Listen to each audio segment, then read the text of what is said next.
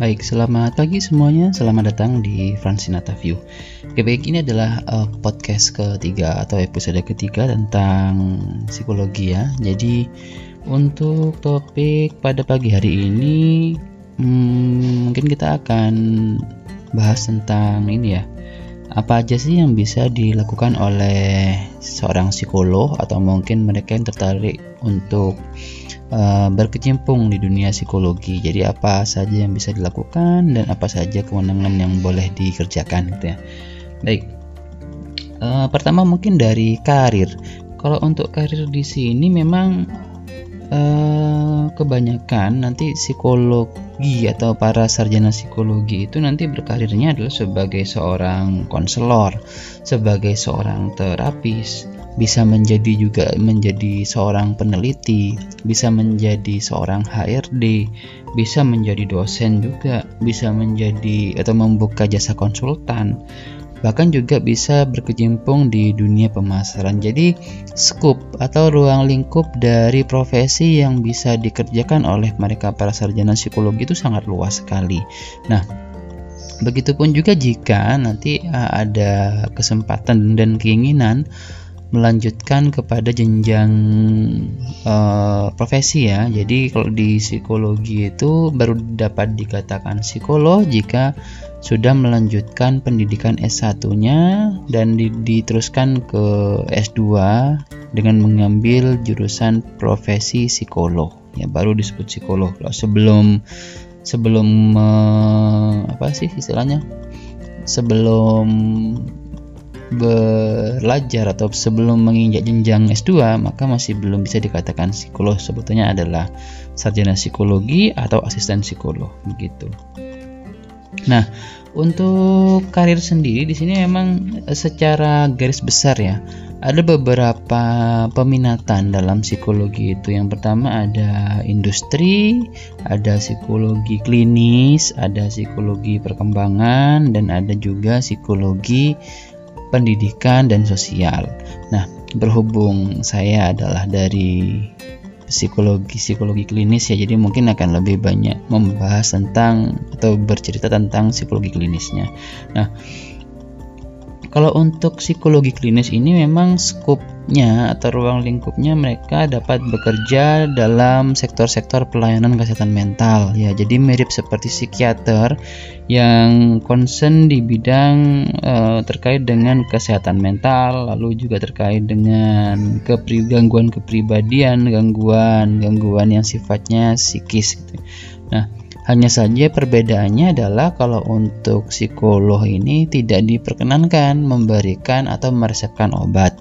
Nah, sedangkan psikiater karena memang backgroundnya adalah seorang dokter, jadi memang sudah merupakan bagian dari tupoksinya setelah ada pasien ditangani secara non medis kemudian diberikan medisnya.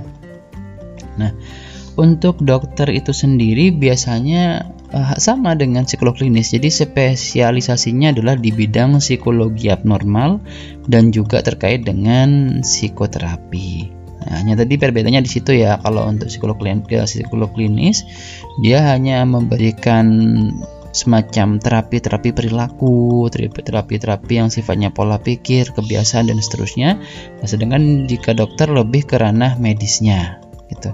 Nah, tentunya dua perbedaan ini satu sama lain saling menguatkan ya apalagi jika dikolaborasikan dalam suatu penanganan tertentu jadi ada pendekatan non medisnya ada pendekatan medisnya. Nah ini juga akan membuat perkembangan atau uh, progres kesembuhan atau pemulihan dari seorang klien atau pasien itu menjadi semakin baik. Nah itu untuk psikologi klinis. Nah, untuk psikologi yang lain seperti industri ini memang lebih ke arah ini ya lebih ke arah bidang-bidang rekrutmen, seleksi, promosi. Jadi nanti kalau di perusahaan biasanya akan menjadi ujung tombak jika sedang melakukan rekrutmen pegawai baru atau melakukan uh, semacam apa ya? Uh, peningkatan kompetensi skill bagi para karyawannya gitu. Ya.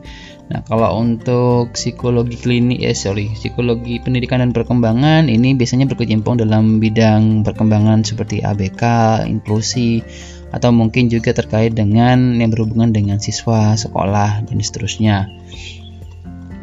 Oke, uh, baik itu untuk um, apa saja yang bisa dilakukan oleh seorang psikolog. Nah, sekarang saya akan menjelaskan sedikit tentang bidang-bidang keahliannya, ya. Jadi bidang-bidang keahlian yang dimiliki oleh seorang psikolog itu tidak terlepas dari berbagai macam keilmuan yang perlu dan harus dikuasai. Nah, tentunya untuk menguasai keilmuan ini adalah di jenjang pendidikan yang sudah uh, ini ya jenjang pendidikan tinggi. Jadi tidak diajarkan di sekolah dasar, sekolah menengah pertama maupun sekolah menengah atas, tapi lebih ke arah pendidikan tinggi. Nah, apa saja sih yang dipelajari di pendidikan tinggi khususnya di jurusan psikologi? Nah, yang pertama itu ada psikologi fisiologi atau ilmu syaraf. Nah, ini juga perlu dipelajari karena berhubungan dengan yang kemarin saya jelaskan di episode kedua tentang pendekatan psikologi. Ada pendekatan psikologi itu yang membahas tentang bagaimana perilaku itu disebabkan oleh respon-respon fisiologis kita. Misalnya seperti detak jantung yang tiba-tiba uh, semakin kencang jika sedang cemas atau jika sedang takut atau jika sedang gugup gitu. Nah, kemudian uh, yang kedua adalah uh, terkait dengan keilmuan sensasi dan persepsi. Nah, sensasi dan persepsi ini merupakan sebuah proses psikologis yang memungkinkan kita untuk mengalami sesuatu hal di dunia ini ya. Seperti menikmati uh, matahari yang tenggelam atau mungkin menikmati suasana yang tenang ini merupakan bagian dari sensasi dan persepsi. Nah, sensasi, sensasi dan persepsi ini uh, juga melibatkan indrawi ya, jadi kemampuan indera seperti panca indera mendengar, merasa, melihat sehingga nanti bisa menjadi sebuah informasi yang utuh. Kemudian yang ketiga tentang keilmuan terkait dengan belajar. Nah, belajar ini merupakan sebuah proses yang tidak sederhana ya tentunya karena dari belajar kita akan bisa menguasai satu kemampuan yang sebelumnya tidak kita miliki. Nah, untuk perspektif belajar ini atau mungkin dari ranah keilmuan belajar ini, proses belajar ini timbul dari sebuah kombinasi pendekatan perilaku dan kognitif gitu. Jadi adanya pembiasaan dan juga adanya proses mental sehingga timbullah kemampuan untuk belajar. Lalu yang keempat adalah psikologi kognitif. Nah, untuk psikologi kognitif di sini ini biasanya di yang dipelajari adalah terkait dengan atensi, kesadaran, cara kita memproses informasi dan juga memori. Nah, dalam psikologi kognitif ini, secara tidak langsung kita mempelajari tentang bagaimana cara seseorang itu memecahkan masalah, lalu bagaimana seseorang itu mengambil keputusan, lalu bagaimana seseorang itu memanfaatkan kecerdasan dan kemampuan yang dia miliki, serta hambatan apa saja yang bisa terjadi pada proses berpikir seseorang. Nah, itu kita pelajari di psikologi kognitif. Kemudian psikologi perkembangan. Ini sudah yang berapa ya? 1 2 3 4. Ini yang kelima, oke. Nah, untuk psikologi perkembangan sendiri ini membahas tentang cara individu atau perkembangan dari seorang individu dari masa anak-anak sampai nanti dia ke masa lansia. Nah, untuk psikologi perkembangan ini karena membahas perkembangan manusia dari masih baru lahir sampai dia lansia, biasanya di perguruan tinggi itu akan dibagi menjadi dua mata kuliah. Jadi perkembangan anak dan remaja, kemudian yang kedua adalah perkembangan dewasa dan lansia. Sampai lansia maksudnya. Karena cukup banyak sekali yang dipelajari uh, bukan cukup banyak ya, tapi sangat banyak yang dipelajari sehingga perlu untuk dibagi menjadi dua kategori tersebut. Nah, karena salah satunya yang dipelajari adalah terkait dengan tugas perkembangan, lalu juga dengan kemampuan-kemampuan berbahasanya, lalu juga hambatan-hambatannya, lalu juga terkait dengan bagaimana uh, resiko-resiko serta hal-hal apa saja yang bisa dimaksimalkan di masing-masing masa-masa perkembangan tersebut. terkait dengan psikologi perkembangan sendiri nantinya juga akan melibatkan atau membahas tentang ini ya ter terkait dengan biologisnya, kognitifnya, sosialnya yang terjadi pada masing-masing fase.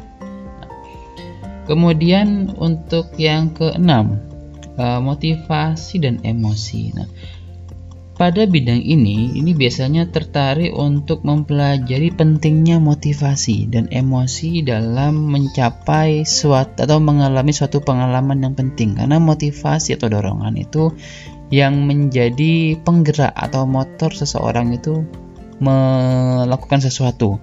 Dan dalam setiap tindakannya, ini biasanya akan melibatkan suatu proses emosional tertentu, gitu ya. Nah, Motivasi dan emosi ini tidak jarang juga berjalan beriringan ya. Jadi dengan adanya motivasi yang kuat, ini juga kadang-kadang disebabkan oleh adanya dorongan-dorongan dari emosional. Misalnya, uh, pernah dikecewain seseorang, mungkin karena dirasa uh, secara finansial kurang mampu atau mungkin secara uh, kemampuan berpikir juga masih kurang, sehingga ada